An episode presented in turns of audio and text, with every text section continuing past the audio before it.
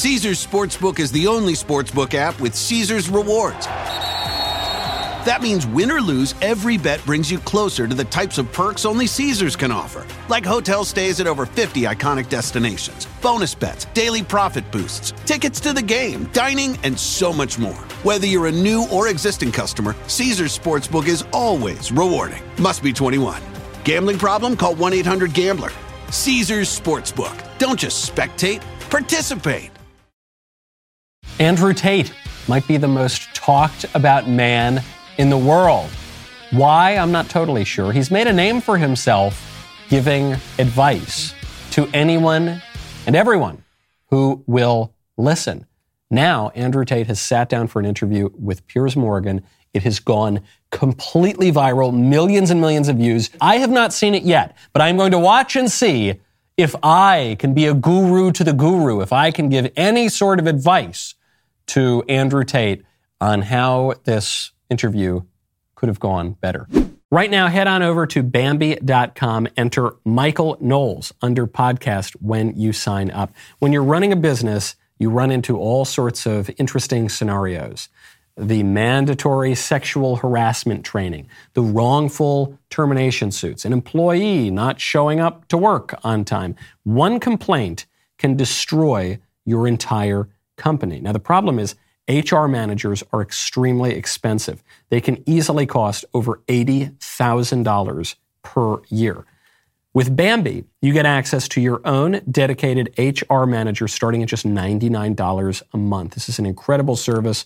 All of Bambee's HR managers are based in the United States. They can support the nuances across all 50 states. Your manager is available by phone, email, and real time chat to help you effortlessly run employee onboardings and terminations, encourage good performance, make sure your business stays compliant with those ever changing HR rules. Go to Bambee.com right now. Type in Knowles under podcast when you sign up. That'll really help the show. That's B A M B E E.com. Enter Michael Knowles under podcast. I think my sister is my her husband's property. Yes. When a bride is walking down the aisle to marry the groom, the father walks next to her and gives her away. True or false? But, but, absolutely. but I've, I've been married twice, as it turns out, and on both occasions, I didn't believe that the woman was being handed to me as chattel. regardless of what Andrew Tate is about to say or even what was ever was in the clip, I do think he made a slight mistake there. Coming out of that clip, he immediately got defensive. Before Piers Morgan ever asked him a question. He's like, of course, of course. What do you think? What? Where that, that would seem to imply that something he said was uh, demanding of a defense, when if he really believes what was said in the clip, he would just sit there quietly and sort of confidently and wait for the question to be asked. So already, I could, I could see how this interview started to go wrong because already he started out from a position of defending and trying to, to explain a little. And, you know, if, if you're in that defensive position, you're already losing. So would you trying- rephrase what you said there? Now, what? That's that's an interesting point about phrasing. The way I would say things before I was famous, I have to take personal responsibility and accept Hmm. Right. that if I make a video that 500 people see and 1% of them misunderstand it, that's not a problem. Hmm. If I make a video that 5 million people see and 1% of them under, it. So misunderstand specifically on that point, I think my sister is her husband's property. she took his last name. Hmm. She she married him. She wanted to join his family. She has said he- it herself. Right. So this is just not a good argument. If he, if he's saying man has a leadership role in the household, or, or e- even uh, you know man is the head of woman as Christ is the head of the church, or something like that, that would be one thing. But to say that therefore because she takes his name, she's his property, that doesn't make sense. This is this leftist tears tumbler is my property. It's not you know the leftist tears tumbler Knowles. It's just a complete non sequitur. I, I think the argument he's making is a wrong one to begin with, which is why Piers Morgan is attacking him. But he's not doing a very good job defending it. Listen, my friend, if you want to argue about this, you need to go back to the Bible, to the Quran. You need to argue with religious. No, no, I'm not, I'm not talking about any, anything in the Bible or Quran. I'm asking that's what you, it says. No, no, I'm asking you what you That's think. not what it says. I think that if a woman marries a man and she decides to take his last name, that they have different roles and responsibilities within that marriage, and I believe True. that. That's not the question. True. She is hand. I believe the Don't, don't father. behave, I- I am. The, don't the father like, hands her. Don't behave like a politician. The father hands her When to you- the man. Right, but don't be a politician because I think you're a straight talker, Sure. right? You keep telling me you're a straight talker. I think my sister is her husband's property. Do you regret saying it like that? I understand that with my newfound fame, perhaps it could be phrased differently. However, I still believe that a woman is given to the man in marriage. Take a pause. That's what He's in a tough position because it's just an, it's just a false statement. It just isn't true. I'm pretty trad. You know, I totally love uh, gender roles and I believe in marriage as it, marriage is traditionally understood.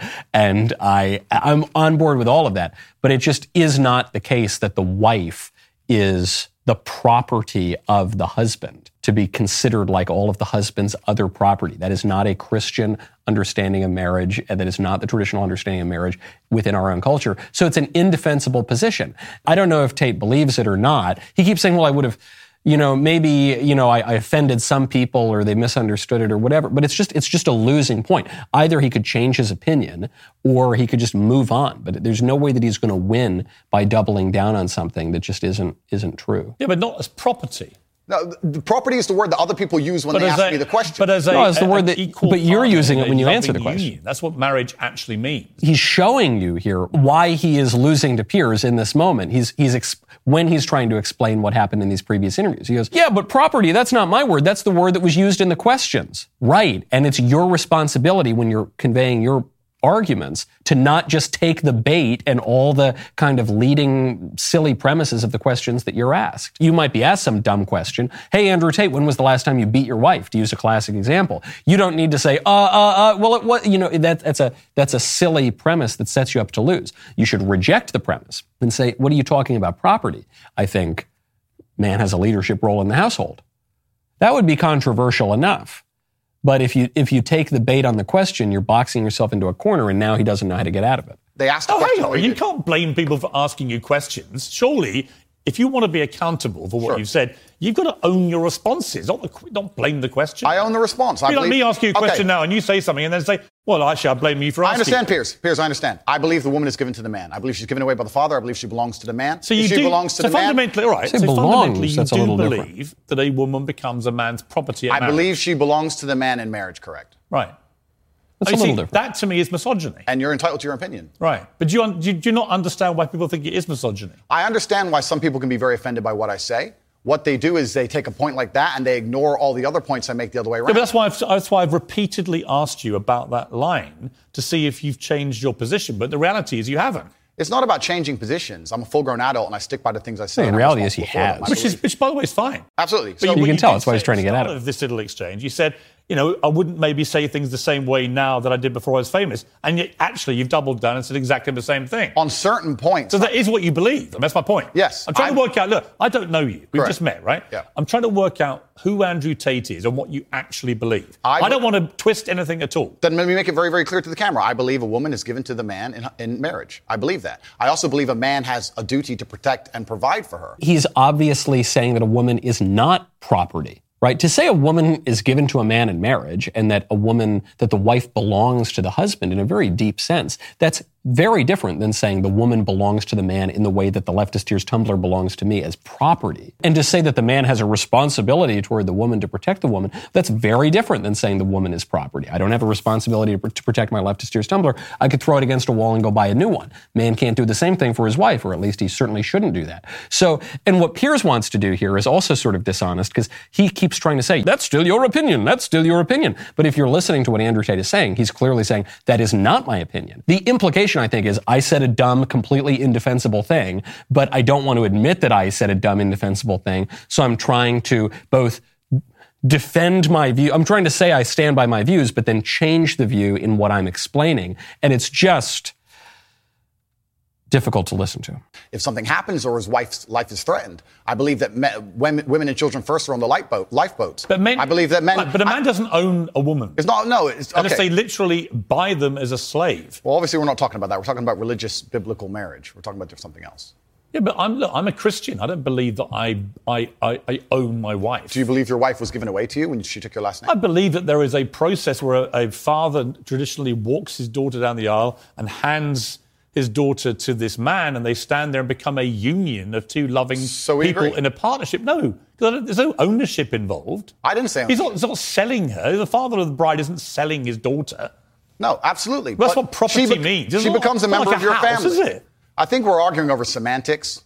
We're not though, we're because fundamentally, I don't believe You are, but semantics means meaning. So yes, we, we are always arguing over semantics. Well, I don't think we live in the world of slavery. I don't own any men or any woman. Right. Nobody owns But when you use phrases like property, that's what you imply. I- That's, I understand. And so my point again is, You're a smart guy, right? There's no denying that. You're a smart, you're a good talker. I've seen a lot of the stuff. What I don't think you quite fully understand. No, I understand is very when, well, When Piers. young, impressionable people I understand who are not well. as smart see things like, I think my sister is her husband's property, yes, and you've just reaffirmed that, Yeah. that belief, they think that they have the right to own women. I understand that very well, Piers. Which That's is why, people think you're a misogynist. Completely. I understand all of this very well, which is why when you're saying I was backtracking, I'm not. I'm Do you have any regret, though, over the way you phrase this stuff? well, this is the point I was trying to make. The point I'm trying to make is when I was not nearly as famous and I was making long format content, I was not sitting there anticipating I'd become the most Googled man on the planet and that a few seconds could be taken out of context. That was not my anticipation. No, but it's I still what plan. you believed. It's what you believe now. So what's the difference? It's manifestly not what he believes. It's, you just listen to what he's saying. Young saying. people who are If you said to me, look, look, Piers, honestly, I've had time to think about it. He it. just doesn't want to admit he's wrong. said it, I don't believe that. That's one thing. Actually, you've said the opposite. You said, actually, that's what I think, yeah. I think that when a So it's- it doesn't really matter whether you recorded it when you're famous or not famous. It's what you actually believe, right? I believe that a man has a duty to protect and provide for a woman. I believe that a, a woman's father gives her away to the man. That's what I believe, and that's in, in my marriage. That's that's the circumstance I'm going to live under. If, if, if people want to live in a different scenario, that's completely theirs. Their their prerogative. You, you went on to say about authority over women. If I have a responsibility over her, I must have a degree of authority. Yeah. For the same reason, if I have responsibility over Yep. and people are going to use their mind, it's an example, an analogy. Responsibility over a child, I have to have some authority. Yeah. So you, you believe as part of your ownership or your property of, of the woman, you have authority over her. No, I believe if you have That's what you said. I believe if you have responsibility over something, you have to have a degree of authority or you can't be responsible. Yeah, but authority. Yeah, that's means, obviously. Again, that you're the boss. the point I'm making, Yeah. if you'll please That let is what that means. this point. The point I was trying to make was talking about the safety of a woman. So now, now Andrew Tate, he's almost, it's almost the opposite problem in the first part. The first part, when he says the woman is the man's property, that's just silly and it's not true. And he shouldn't defend it. And if he doesn't want to come off as weak and like he's backtracking, then he should just try to move on and say, yeah, whatever, here's what I believe. You ask me what I believe, here's what I believe. Well, do you, know, do you believe that a woman's a I, I just told you what I believe and just move on. Now he gets to the question of does does a husband have authority, a certain kind of authority in the household? Duh. Is the is the husband in a certain sense the boss of the marriage? Duh. So here he should just completely double down. But he's so been off-footed, and Piers Morgan is very good at this, at off-footing people at the very top of the interview. He's so been off-footed. He goes, "Well, no, actually, that's not exactly what I mean." But he should just double down and be like, "Yep, absolutely, yeah." A husband has a particular authority in a marriage. So you're saying that the man is somehow the sort of the boss in the marriage? Uh, yes, ultimately. I mean, it's not a tyranny, one hopes. One hopes that it's actually the union of two people into one flesh, you know. But uh, yes, ultimately, the man has a leadership role in the marriage. Duh. Deal with it, Piers. He was too uh, strident and, and obstinate in the first answer. And I fear he's not obstinate enough in the second answer. Just stand up for it. You said something that's perfectly fine. Stick by it. And I was saying, well, I wouldn't let my woman walk alone at night. Hmm. And they said, well, you're not in charge of her. You don't get to decide what she does. I said, I understand, but if I'm responsible for her safety and I'm the person who's burdened with making sure she is safe, I have to have the authority to say, don't put yourself in unsafe situations. The two things are linked. Well, you don't, you don't have authority. You have the you, you can absolutely have the right to say to the woman you're with, "I don't think you should," but ultimately, if she it's- decides, then I can't force her. Right. So course. authority implies that you have the ability. Yes, you can. You're her husband. You can say, don't go down dark alleys at night. you can. You have the right to say that. It's actually two liberals arguing with one another on these total liberal grounds of just individuals with no ties of loyalty or obligation to one another, just freely choosing whatever the hell they want. And Andrew Tate is as guilty of that silly premise as, as Piers Morgan is. But no, if you enter into a marriage, you surrender some of your individualism and your autonomy. The man surrenders some of his, the woman surrenders some of hers. And the man absolutely has the right, and as far as I'm concerned, the obligation to say, hey, wife of mine, even if you want to go down a dangerous dark alleyway at night and and put your life at risk i'm not going to let you do that. And i don't really care what your individual autonomy says. I as your husband am telling you don't put yourself in that very dangerous situation. He's got to be a little more authoritarian. He's got to be a little a little more conservative than uh, they tell me this guy's the most right-wing guy on the planet. That's not a that's a very liberal answer that he's giving. If you think I'm going to lock somebody up in their room If that's is that what you're implying? No, I just think I don't think you know what authority means. I know what it means. I'm saying that if You I just a different description of what authority. if. I have responsibility for her safety, then I have to have the authority, authority to tell her not to do unsafe. yeah, things. but authority means that you have some form of control over this woman. I, I think you're trying to. I'm only trying to get to what you think. Honestly, I am. I I- come with no agenda here at all. I understand. And I'm explaining very, very clearly. Hmm. If I have responsibility over said subject, I have to have authority of it. So let me say you have children, right? Right. You have responsibility for them. No, I have I have legal authority over my children. That is very different to having legal authority over my wife or my female partner. Completely. But the point I'm trying to make. So you accept that? But you no, if you're in a marriage, you have You legal use the authority. analogy of responsibility. Certainly in Sa- Sacramento. my friend, these are these are very These are actually really important things. they're Andrew. important things, but you, introdu- you, introdu- you interrupt me every five seconds, so it's hard for me to actually explain my point. The point I'm making here is very that. simple. You have children, and you're responsible for their safety, Mm-hmm. so you're going to have authority to say, "Don't go out at night," perhaps because you want them to be safe. I have legal authority. You have a legal authority. Yeah. Legal authority. I'm saying that if I had a woman, and the, the question where you've raised this soundbite from, Mm. I was asked about protecting a woman, making sure she's safe. Mm. And I would say I wouldn't want her to go out at night on her own because I'm responsible for her safety. Mm. And someone said, well, you don't have authority over her to do that. And I said, well, no, I can't force her to stay inside. But if she were to ask me, how do I protect myself at night? I would say, well, you should stay inside. That's how you should do But it. That's I don't have an issue with. What So you we just said. agree. No, no, It's just a man. You, they do agree, unfortunately, and they're both wrong on this topic. you quite get why there's a furore over what you say, with respect.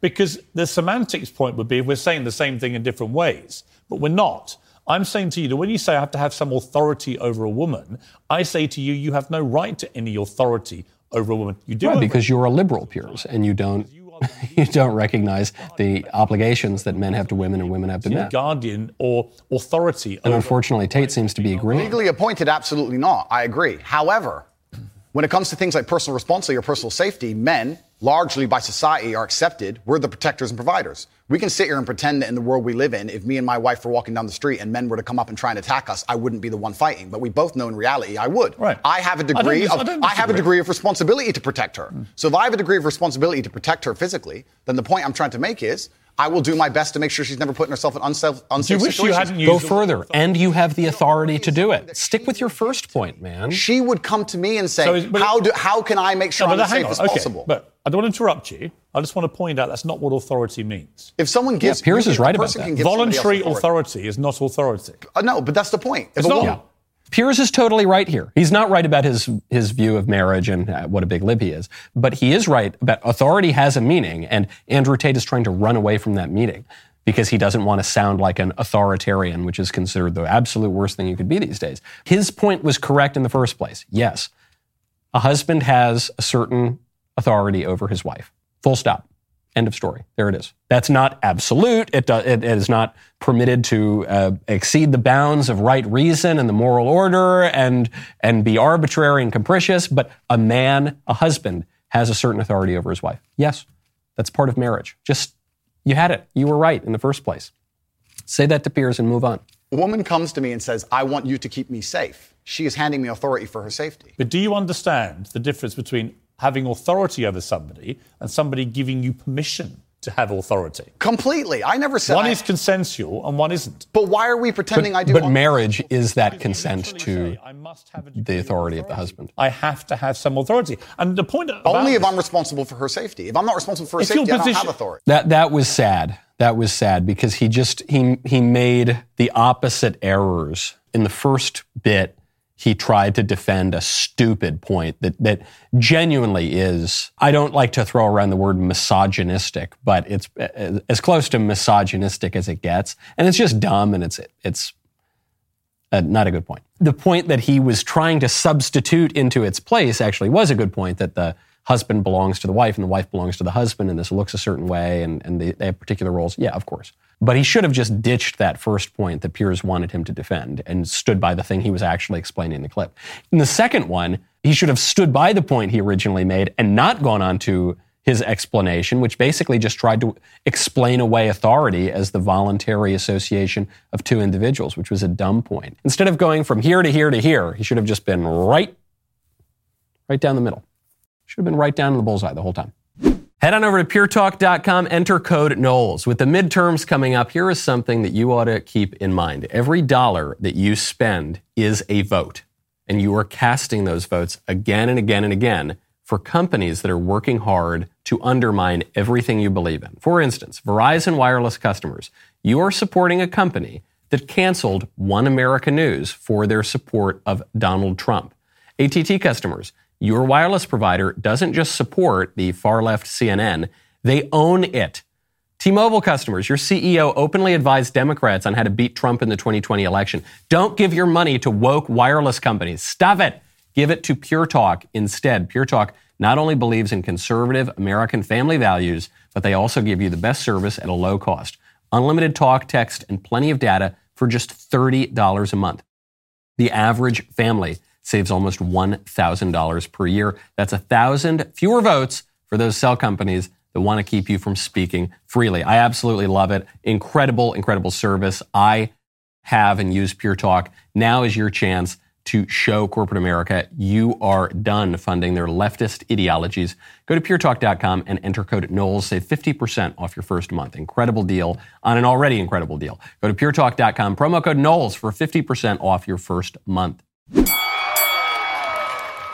Do you respect women? Absolutely. Why wouldn't I?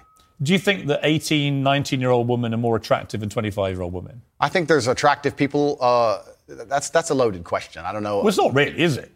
I, I can't. You know sit- why I'm asking you? Of course I do, but I can't sit Well, here and for say. For the benefit of viewers who don't know why I'm asking, you said this. In general, this is also one of the reasons men find youth attractive. You want to blow up the internet? I'll blow up the internet right effing now. The reason 18 and 19 year olds are more attractive than 25 year olds is because they've been through less. People say, oh, you can't say that, but yes, I can. A 19 year old is more attractive than a 26 year old woman, and I'll tell you why. Because that 26 year old has talked to more guys, been to the club more times, been effed and dumped more times, more arguments, more mess, hmm. more for me to clean up. That hmm. is misogyny. why? Because you are encouraging a mindset about 25 year old women that makes them sound out to be infinitely less desirable than 18, 19 year olds. You couldn't call that misogyny.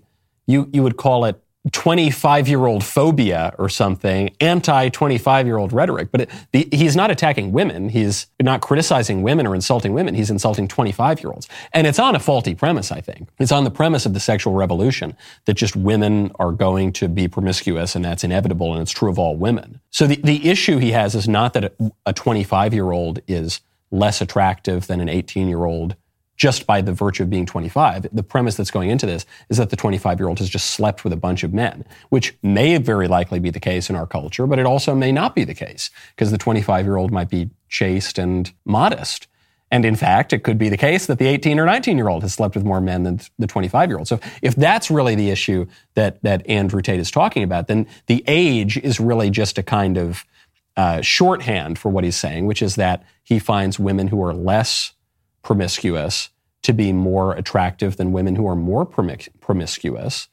And that is, broadly speaking, true. He's, he's suggesting that uh, modesty is a greater virtue for women than promiscuity, which is obviously true. And Piers Morgan says that this is misogynistic. He's saying it's somehow anti-woman to suggest that women don't allow themselves to be used for the physical pleasure of men who are going to throw them in the trash the minute that they're they're done with them and they've had their pleasure. But that's quite the opposite. It's actually very pro-woman to say, "Hey, ladies, the sexual revolution is a total scam. Don't let yourself get used by men for their sexual pleasure. Don't let the guy get the milk for free instead of buying the cow." Speaking of Andrew Tate's uh, impolitic comments on property. Actually, Andrew Tate is giving much more pro woman advice here than Piers Morgan seems to be doing. Andrew Tate has this quality that I think Alex Jones has. Alex Jones has this quality where he very often says true things in the least believable way possible. So he'll say something that's true. He'll say like, like two plus two equals four. But instead of just saying two plus two equals four, he'll be ripping his shirt off and, you know, screaming, going, Two plus two equals four, and if you don't believe in that, then you believe in the aliens and the Chicoms and the whatever, you know. And but what he's saying actually is very often true. And and Andrew Tate has this issue here. He's saying, "Hey, women, you should be more modest and not allow yourself to be used by a bunch of dudes. That will actually, in the long run, make you more attractive to men and more attractive to better men." But he somehow manages to say it in the most vulgar, grotesque, and offensive way he possibly can. But the point is totally true. Well, firstly, Even if that was the case, that wouldn't be misogyny. But what did you mean by what you said? That's not misogyny because it's not anti-women. I'm, I'm saying that an 18 Right. or a 19-year-old woman would be more desirable. Pretty anti-25-year-old woman. Anti 25 year old women we can argue, but not misogyny. Well, that's misogyny then, isn't That's, it? no, no, no, it's not. Well, being anti any woman at all is misogyny. Not when I'm not when I'm saying that women are beautiful and attractive at a certain age and saying the age. You're is saying different. 18, 19 year olds are more attractive than It's, 25. well, then ageist perhaps, but misogynistic absolutely is that not. But you just accepted it was misogyny. No, I didn't. You said it was misogyny. I'm telling you, no, it's not. So you don't think if you're saying slightly hateful things about a 25 That's not slightly hateful. Well, it is. You'd say that to a woman's face if she's 25. It's not slightly hateful. When So you're, would go up to a 25 year old woman and tell her exactly what I've just read out. why would I walk up to a random 25 Because you said it in public on the that? internet and it's been listened to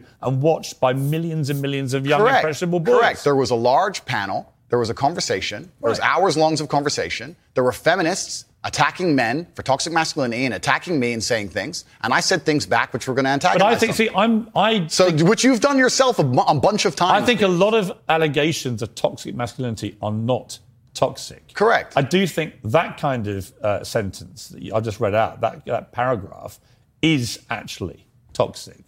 If you genuinely mean It's toxic to say women don't sleep around with a bunch of dudes. said it in public about It's not toxic. That's medicinal. You probably do too. I don't think it's misogynistic. I understand why it can be insulting. To You wouldn't people. say it to a woman's face. I'd, well, it depends. You're making out like I'm walking around the street going up to random 25 Well, effectively, you're doing it to tens of millions of people online. There's no difference. Not at there? all. We're Oh, just, then it's no difference. So then he would do it. You hear Piers Morgan says, You would never say that to a woman's face. Andrew Tate says, Why would I walk up to a random woman and say that? And Piers Morgan says, Well, you do it online. There's no difference. Okay, if there's no difference, then I guess he would say it to a woman's face. Clearly, Piers Morgan is just offended that Andrew Tate thinks that young women shouldn't sleep around with random dudes. And why Piers Morgan is offended by this, I don't know. But Andrew Tate here is making the good, wholesome pro woman argument. And Piers Morgan, wittingly or unwillingly, is leading those poor young girls astray. Young boys, right, in their teens, are you comfortable that they would have that mindset? Be honest. I think that young boys in their teens lack life experience, they lack nuance, and they need to be very, very careful what they're digesting online, whether it's my content or anybody else's. I think you know for a fact millions of them are digesting exactly what you're saying. completely. The entire internet, to a degree, I think any any subject you can find, there's going to be a whole heap See, I, of I come back to the Joe Rogan thing, Andrew. Is that a lot of what you say, I agree with. Yeah. Right? I do, genuinely. I've read a lot. I've written a lot of stuff you said. A lot of the stuff you talk about, I think, yeah, he's got a good point. Right? So we agree about a lot of things. But when I read that kind of thing, I'm like, I just, how much of that is you? How much of that is some act? Do you regret saying stuff like this? I don't- And actually, do you see it as weakness to admit you shouldn't have said something like that? No, I don't live with regret. I think what's happened is that, like I said, long format content, arguments with feminists, arguments with the toxic masculine crowd, arguments with the left, and they're going to take a small clip, small sentence from hours, and they're going to try and paint me as a But villain. I'm not left all right. I don't know what you are, Piers. Exactly. That's my point. No, but that's my point. Piers Morgan actually does not cut totally evenly left or right, but we do know that he, on social issues, is le- left wing. On the culture, he's very clearly left wing. He's just admitted that, right? He's just said, yeah, promiscuity is great and, you know, hyper individualism and no mutual obligations to one another. So he's obviously left wing on that. He's super left wing on guns. He is pro monarchy. He's a Brit and he's pro monarchy. So that's a kind of a, you know, conservative view, though doesn't really track in America because we don't have a monarchy.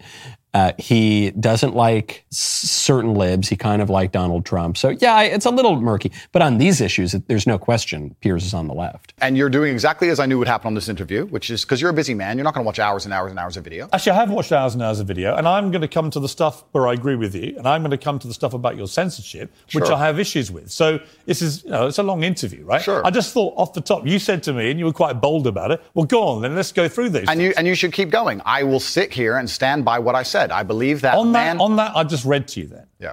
do you wish you hadn't said that? I understand how it's been misconstrued. I understand how it's been weaponized and used against me. Well, that's slightly annoying.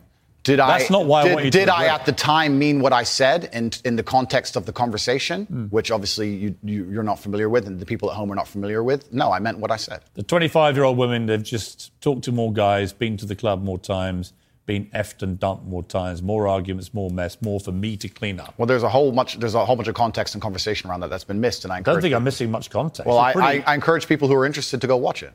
Right, but I mean, I've just read out three sentences on the bounce there. I don't think there's any context I'm missing. This is what he says. You're missing all the context of the conversation. Piers is like, I've read three sentences. yeah, exactly. You don't get context in three sentences, Piers. I was explaining, I was talking with a Muslim guy who was on the panel, and he was explaining how youth is very valid, valued in most parts of the world, mm. and why virginity is valued in most parts of the world. The feminists were arguing against it. And Yep. I was sitting there, actually, very much like you, a mediator between the two, explaining why, in most of the world, still today, perhaps not in the Western world, virginity is coveted, youth is coveted in most of the world, and, per, and throughout all of human history. And I was sitting there making the point, explaining why. In certain parts of the world, they think how they do. Well, even though it's, the world- even though it's very different to the Western world. So I was making a point, mediating between two groups very similar to mm-hmm. yourself. The conversation has been misunderstood. They've taken this clip of it and it's been weaponized and used against me. I understand that is because I am now the most famous Google person on the planet. It's inconvenient, sure.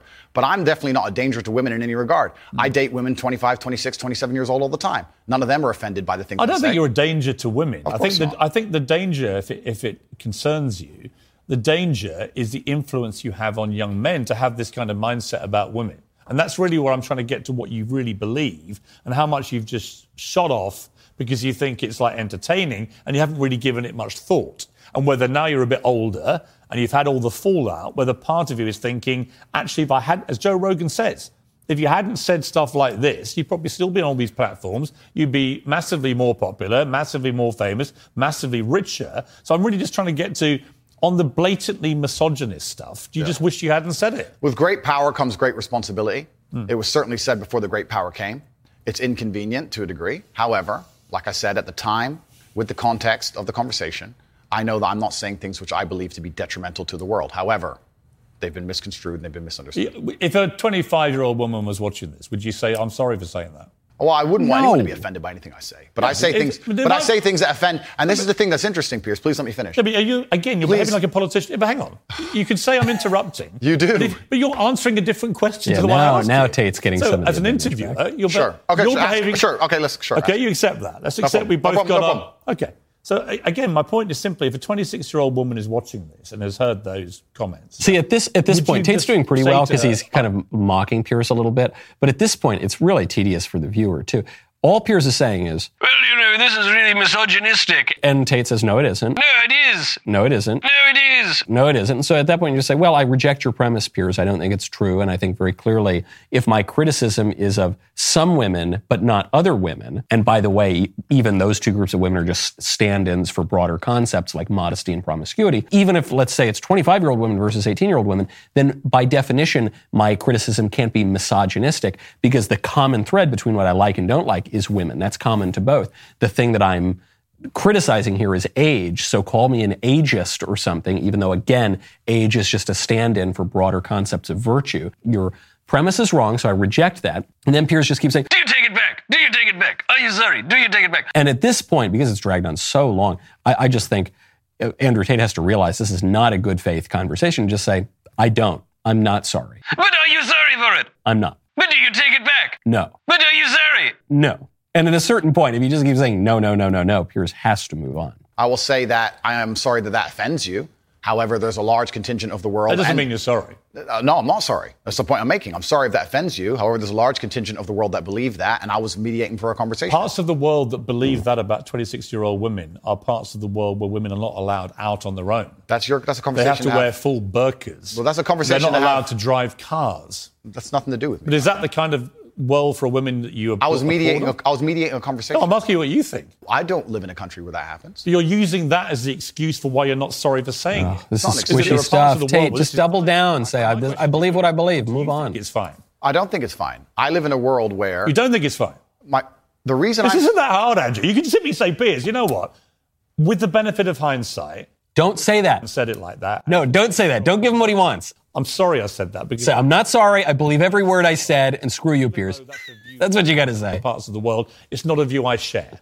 Now, I would respect you more if you said that. Yeah. But if you Right, because you're a big lib and you want me to you want me to encourage women to be promiscuous. But I'm not doing that. I'm not sorry, and we're moving on. My content existed because I tried my very hardest to be an absolute not a realist, especially with uncomfortable ah. truths. Hmm. I was pointing out When that you're very explaining, uncomfortable you're truth. It's losing, an uncomfortable man. truth in many parts of the world. It's not a truth that I'm happy about. It's not a truth But I hang on, created. hang on, no, hang on. You're doing it again.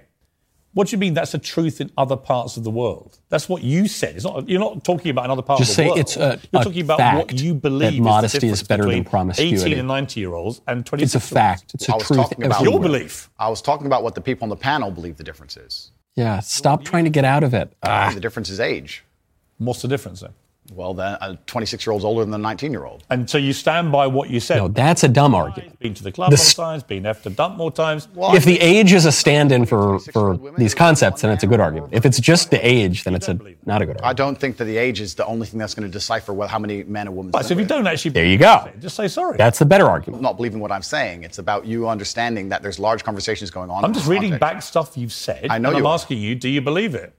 I believe that it's more likely a 26 year old's had more partners than a 19 year old. Right. You don't know that. I don't know that. You don't know that.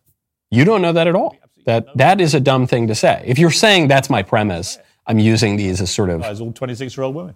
We're, it's not about, we're repeating ourselves here. yeah, and you're both just not you're you're just talk, talking completely past one another, and Tate is totally taking the bait here.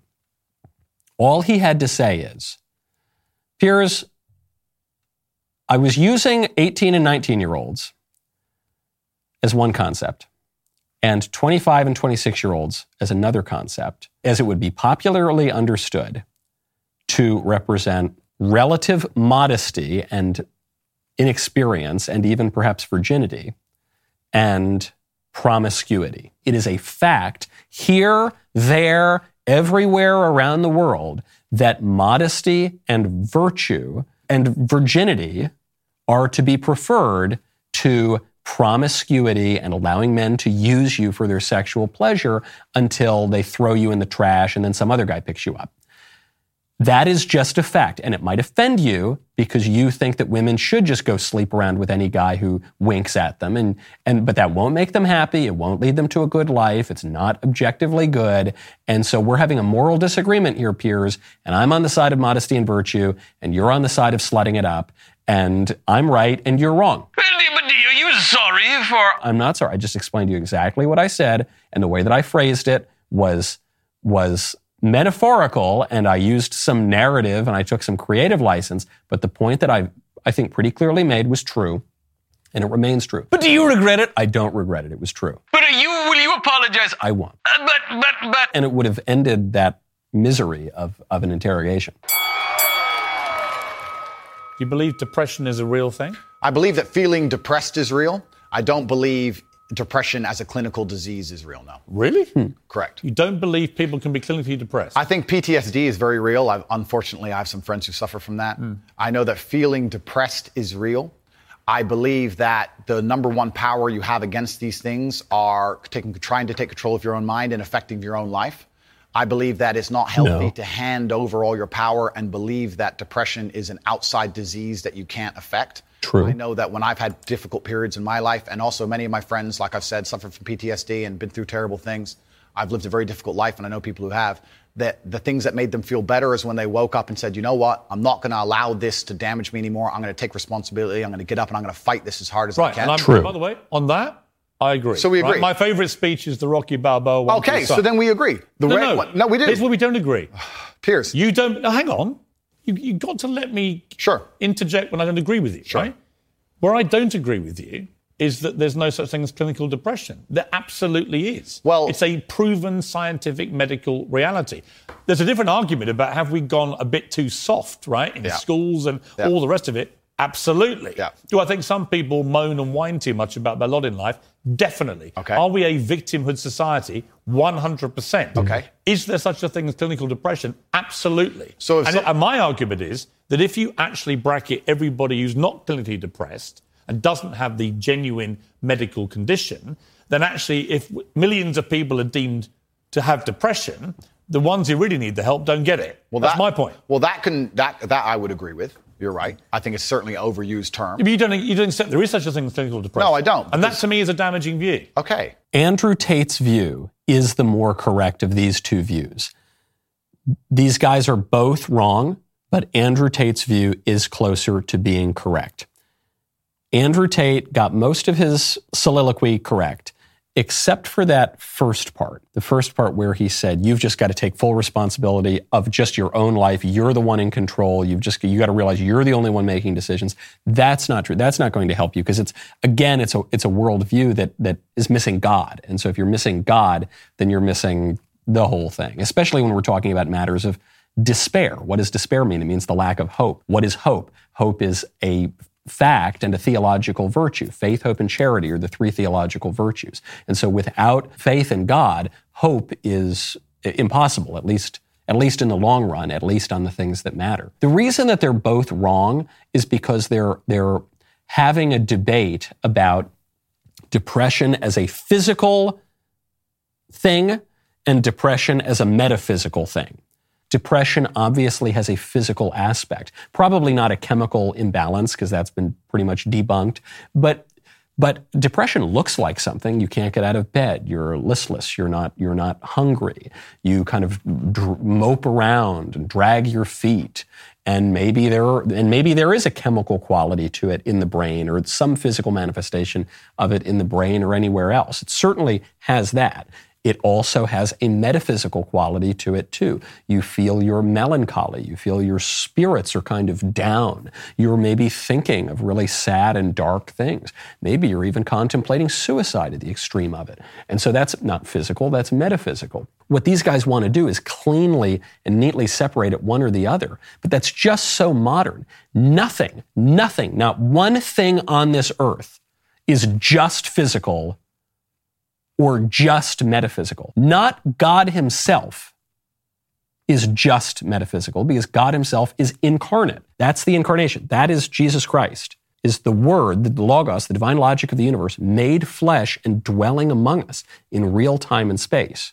And that is the understanding of the relation between symbol and symbolized that forms our entire culture and led to all of the greatness of Western civilization, led to our very consciousness right now. And over time, especially as we have moved away from that religion and that understanding of the world, th- those, those concepts have become so abstracted that we're having these incredibly stupid debates where, where everybody loses because both sides are representing some part of the whole, some facet of the whole of reality, but nobody seems to be representing the fullness of truth. And so it's just going to be babble back and forth, and no one's going to get to the heart of the matter. I would say the first thing you need to do is stop accepting the identity of a clinically depressed person. Stop accepting you have no control over this. And what you need to do is stop identifying that way and let's work together to try and fight but against there it. isn't an eminent doctor in the world who would tell you there is no such thing as clinical I think depression. who would not tell you that I think, some people I think Johann, is simply beyond that. I think their Johann control. Hari wrote a book saying exactly that, my friend. Johann Hari's a journalist. Sure. And and my point is that a lot of people who are clinically So are you, Piers. You're also a Jew. Why am I taking your stupid word for it? that's not a disease. Yeah, but Andrew, you're that's wrong- situational. Andrew, you're simply wrong. if that's what you believe, Piers, it's what I fine. believe. I don't believe in things that take power away. There from is not an eminent doctor in This the is world. so Yes, shallow, agree with you. it makes me want to pull my than hair out. I can't become clinically depressed Why do you know? because I don't believe in it. Again, this is that little area where It's- you lose me. No, I don't lose you. You won't, because when Piers, somebody with your Piers, following says the there is no thousands such of people, thing. the thousands of people who have emailed me saying my doctor told me I was clinically depressed and it's a disease that I have got in my brain and I can't be fixed. And I started listening to you and I realized that that's not the case and I can fix my own life. And you're the only person who has you- ever helped me. Oh, Andrew. Thousands of people have Andrew, emailed me that. Yeah, I bet I bet Andrew Tate is more helpful than most psychiatrists on this issue. Hundred Clinical percent. depression. You are living in cloud cuckoo land. I am reading the emails of people who I have cured of clinical depression. You're reading emails from people who have believed you when you say there isn't such a thing, and they've probably never been diagnosed clinical depressed. They just want to go along with what Andrew Tate says. I don't mm-hmm. think so. and I think your view of that is that view is dangerous. I, I, I respect that you think my view is dangerous, and I respect. Piers's argument is so shallow. I fear I'm going to be sucked through the floor and disappear forever into the abyss. PTSD is a very real. It's actually going to become con- concave. I, I did not say clinical depression is massively overdiagnosed. I said that people who claim to be depressed but don't have clinical depression, I think that is massively overblown, right? In other words, there are a lot of people who just have a bad day Yeah. and declare, I've got depression. Yeah. And I, I say, well, have you been to a doctor? Have you been clinically diagnosed? If you have and you have clinical depression, that's one thing. But if you haven't, we could probably work on some mental strength and resilience skills with you. But a, a clinically depressed person has a, an absolutely proven medical condition that is beyond their control. Not according to me and many others, my friend. Well, look, what do you know about it, honestly? I know. I know. You're from- not a what do you know, you're not Trained, are you? I'm not a You're not a psychiatrist. You're none of those things. Sure. You're a guy on But the make who's psychiatry, done- it's amazing that he's refer- referring to psychiatry here because one, who's he really referring to? Some pop doctors who have who have lost so much of their credibility in recent years. The entire medical establishment during COVID lost so much of its credibility. The the lobbies, you know, I think of the American Medical Association or the Psy- Psychiatric Association, they changed the DSM, the, the guidebook of mental disorders, based on political correctness because it's no longer politically correct to point out that men who think that their women are mentally ill, they just changed the definition in the DSM based on what? Not based on science or based on truth, but based on political correctness. Furthermore, psychiatry is in the throes of a major crisis right now. It's the major replication crisis, which is a huge number of major psychiatric studies cannot be replicated. They have absolutely no scientific rigor to them whatsoever. And so the idea that Piers is deferring to these people as the be all and end all authority is totally laughable. It's not only the category error here of pretending that that depression is purely physical or purely metaphysical, just like that anything is purely physical or purely metaphysical, but it's it's also just a a really basic journalistic fact checking error. It's an error of what authorities to trust because he's deferring to people who have a terrible track record on the truth.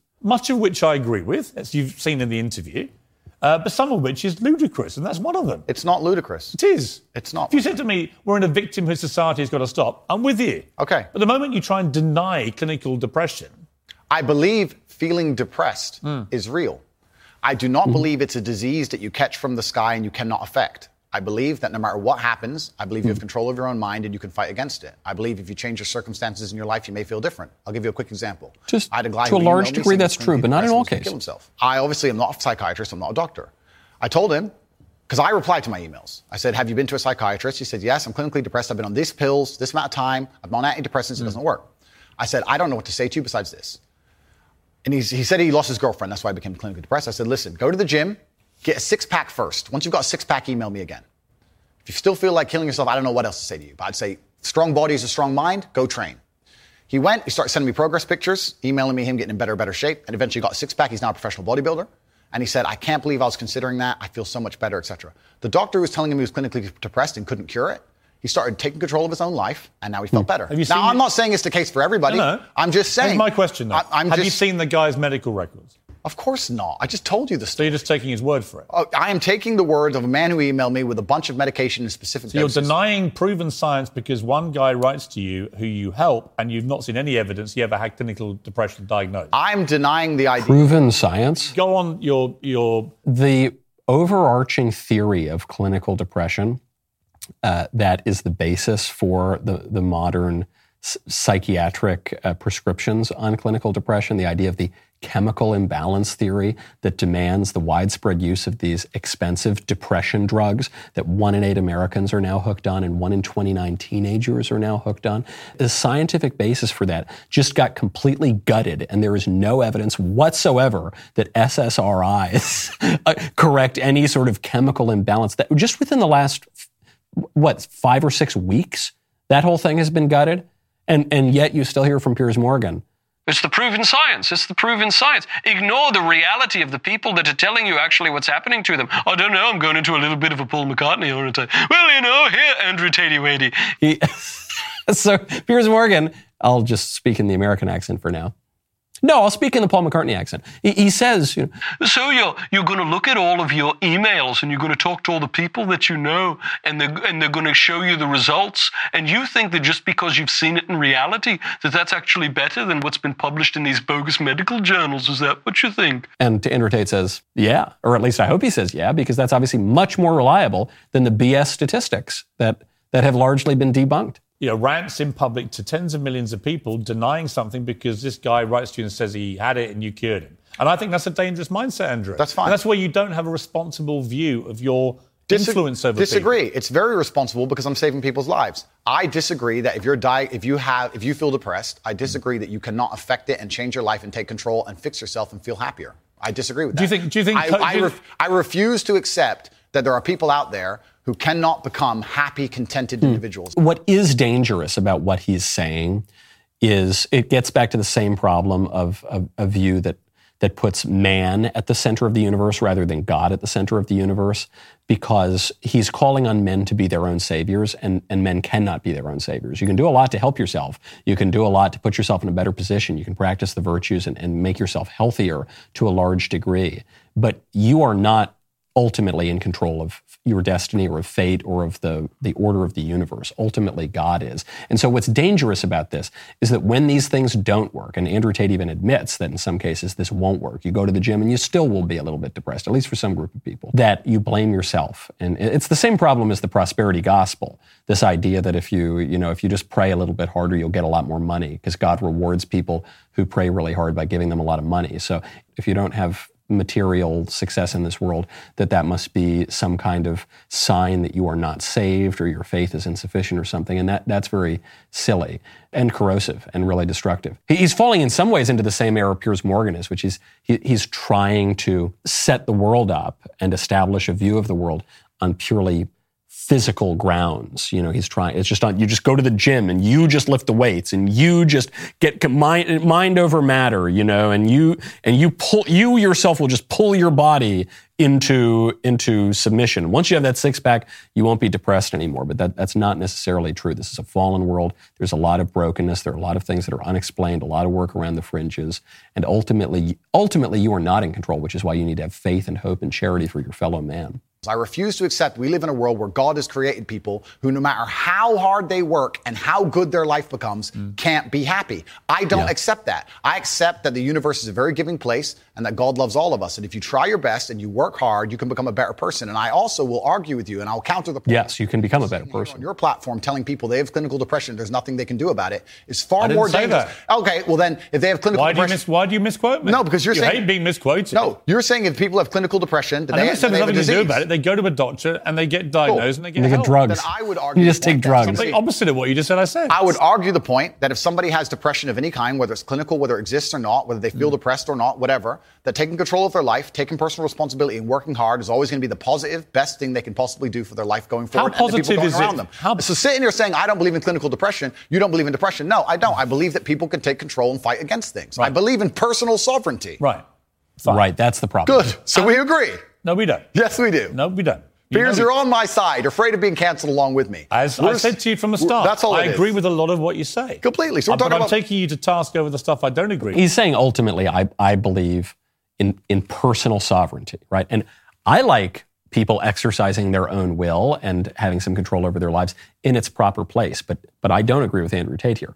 I do not believe ultimately is the be all and end all first principle in personal sovereignty. That is what the serpent in the Garden of Eden told to Eve. Okay, that is what the uh, Satanists of the 20th century insisted upon. The first commandment of Aleister Crowley, do what thou wilt. I, no, no, no, that's the bad stuff. I don't believe ultimately in, in the, the per, total personal sovereignty. I believe in the sovereignty of God and what's good. And he even is alluding to this, and he's even mentioning God, but it doesn't jibe with, with so much of his worldview. It's quite incoherent. When you accept the sovereignty of God, which really establishes whatever good version of individualism there is, that comes by acknowledging the sovereignty of God, which gives you so much uh, more control over your life, the sort of thing he's calling for, and gives you true freedom. But if you reject that and you put man as God, you will be lost. You will ultimately not save yourself. If you put God at the center of the universe, then you will have tools to work through sadness. If you put man at the center of the universe, sadness becomes a sin. And being sad is not a sin. Sometimes things are sad. I was at a funeral recently. It's sad to be at funerals. You don't want to be sad all the time, but it, grieving is fine. Sorrow is part of human nature. Jesus wept, shortest line in the gospel. That happens. And, and so the, the fear of this idolatry of man and of your own will and, and the sovereignty of the individual or whatever is that ultimately when you are sad, because it's a fallen world, you won't be able to make sense of that and you won't be able to, you at a certain point, you won't be able to pull yourself out of it. Go to MizzenandMain.com, use promo code Knowles. I absolutely adore Mizzen and Main for a couple of reasons. One, I consider myself an aesthete. Okay, I really like good, clean style, especially in men's clothing. Mizzen and Main cannot be beat. But also because I derive from the Italian peoples. We perspire a little bit. We're not, you know, a lot of people perspire. And the mizzen and main dress shirts are so amazing because they're, they're like athletic wear in the way that you're not going to sweat through them, but they look with, have, they have the exact same style and crisp, clean look of dress clothing. Not just the Oxford shirts, incredible performance polos. They've got great chinos, lightweight, breathable, moisture wicking. Absolutely phenomenal stuff. If you want the best dress shirts money can buy, you got to go to Mizzen and Main. That is M I Z Z E N A N D M A I N dot com. Use promo code Knowles. You will get $35 off any regular price order of $125 or more. 35 bucks off any regular price order of 125 bucks or more at mizzenandmain.com, promo code Knowles. We're talking about Alex Jones, right? Who I have a bit of history with. He tried to get me deported from the United States. Oh, did he? Yeah. What is your view of Alex Jones? I think that Alex Jones is a sovereign individual who, very much like the rabid left, deserves a chance to speak. The people who insist on the ultimate sovereignty of the individual are the rabid left, or at least they share the same premises as the rad- radical left. It's funny that Andrew Tate is called a right winger or a conservative or something, but so many of his, he shares exactly the same premises of the left, which is that the individual is ultimately totally sovereign. Consent is ultimately the only thing that really matters, and you have no moral obligations to anything higher than that. That's the leftist view. That is, that is essentially what defines the left. And so it's just liberals arguing with liberals. You can tell he's got an intuition that that's not sufficient, which is why he'll talk about God and he'll talk about marriage and he'll talk about loyalty and he'll talk about tradition. But he does it in this incoherent way because when he makes moral statements, he keeps coming down to the same stupid leftism that he, that he criticizes. Truth on issues is usually somewhere in the middle between two extremes. And I so think, you think Sandy Hook was staged? I don't know anything about Sandy Hook. Really? You know he's just been sued by the families for No. millions and millions. I have no idea. You don't know anything about it? No. So why would you support someone in public when you know nothing about the most infamous When have I supported him in public? You have supported him in public. I've been on his podcast. Yeah, but you said nice things about him. I say nice things about lots of people. What do you think of Alex Jones? I said nice things about you, Piers. That's fine. so, you should. I'm a nice person. So the, I, I- to sit and say that I've been on a podcast and I say nice things about But him you said I you support. support, uh, you support his right to speak about things like Sandy Hook. I don't know Sandy Hook. I don't know. And You know sit- what it was uh, It was a mass shooting. of school children. Okay, okay. but to sit and And he it's actually no, no. Let's stop for a second. Please don't interrupt me. I know why you're good at your job. First, you interrupt people a lot, which is good. It's a good skill, Actually, and you're very, and you no, no. and, and then there you go. no. Prove me right. But here's exactly and the timing's what, good. Here's exactly what I do. I only interrupt people like you when you either refuse to answer the question or answer a completely different one. Sure. And I want to remind you of what the question was. Fair enough. Or fair. when you misquote me back, which you've done repeatedly through the interview, where you say, "You see, Piers, you agree with me," and the viewer who's been watching will go, "No, he didn't." Cool, no problem. The other thing you do is you try and set these traps like now. So you're saying What's the trap you think I'm setting? you're saying that I agree with every single point of view a man has. I literally didn't say that. You're saying, well, you support Alex Jones. Why would he- you misquote me? Because you're saying you support Alex Jones, and you said he, you've been on his podcast, and he said this. I don't know what. What do you every- think of Alex Jones? I, I don't know everything he said. What do you Piers. think of him? I think. I think on his podcast he was cordial. I think he was professional on his podcast. I've also done podcasts with rabid leftists and, and, and people who openly hate me. I do Is it wrong I do that- a podcast circuit. Okay. So it- and I don't know everything he's ever said. When somebody like- and I don't know what so I don't know what you're trying to sit, get me here I'm because I did a to- podcast. If you let me get a word in edgeways, I'll tell it's, you. it's it's pretty it's it's a it's a lame trick. if you let me get a word in, sure. I will tell you. Let's go. Tate is totally right to call him out for this. Tate's argument on Alex Jones could be listen, has Alex Jones said some things that are really outlandish? Yeah, of course he has. Has he said things that are really awful and terrible? I don't, I don't really listen to Alex Jones, but sure, probably he has. I've said things that are awful. You've said things that are awful, so I'm sure Alex Jones has too. Has Alex Jones gotten major stories wrong? Yeah, probably. You know what I'll tell you though, Alex Jones, if you go story by story, if you just say, here are 100 stories that Alex Jones covered and 100 stories that CNN covered, I would bet you a lot of money that Alex Jones has a better track record than CNN. And so if Piers Morgan is insisting that, you know, we just focus on one this one story or this one statement or this one whatever from this one guy and we have to disavow it's just a silly game. And that, that's what Andrew Tate is pointing out there. And so he's absolutely right about that. I just wish the guy clearly has good a, a good gut instinct. He realizes something is wrong with the culture that we're in right now. He's articulating his problem with what's wrong right now in a clumsy way. which is probably why he's gotten so popular, actually. I think if he had said it in a more articulate and precise way, no one would have paid as much attention. So it's, it's probably benefited him in terms of his notoriety. But I, I also wish that he would take it even further. He's got his intuitions about this. He's right. He's got the kind of scheme of what's gone wrong in the world. He's, he realizes some, something's up. But at that, at that bottom philosophical and theological level, he hasn't quite worked out why it's wrong. And so he can't quite articulate it, which is why he can fall into the traps that Piers Morgan laid for him and does not totally successfully dig out of them. Just got to go all the way down to first principles, figure it out. Maybe we should have him on the show. It'd be great to have him on the show. Until then, I'm Michael Knowles. See you next time. Caesars Sportsbook is the only sportsbook app with Caesars rewards. That means win or lose, every bet brings you closer to the types of perks only Caesars can offer, like hotel stays at over 50 iconic destinations, bonus bets, daily profit boosts, tickets to the game, dining, and so much more. Whether you're a new or existing customer, Caesars Sportsbook is always rewarding. Must be 21. Gambling problem? Call 1 800 Gambler. Caesars Sportsbook. Don't just spectate, participate.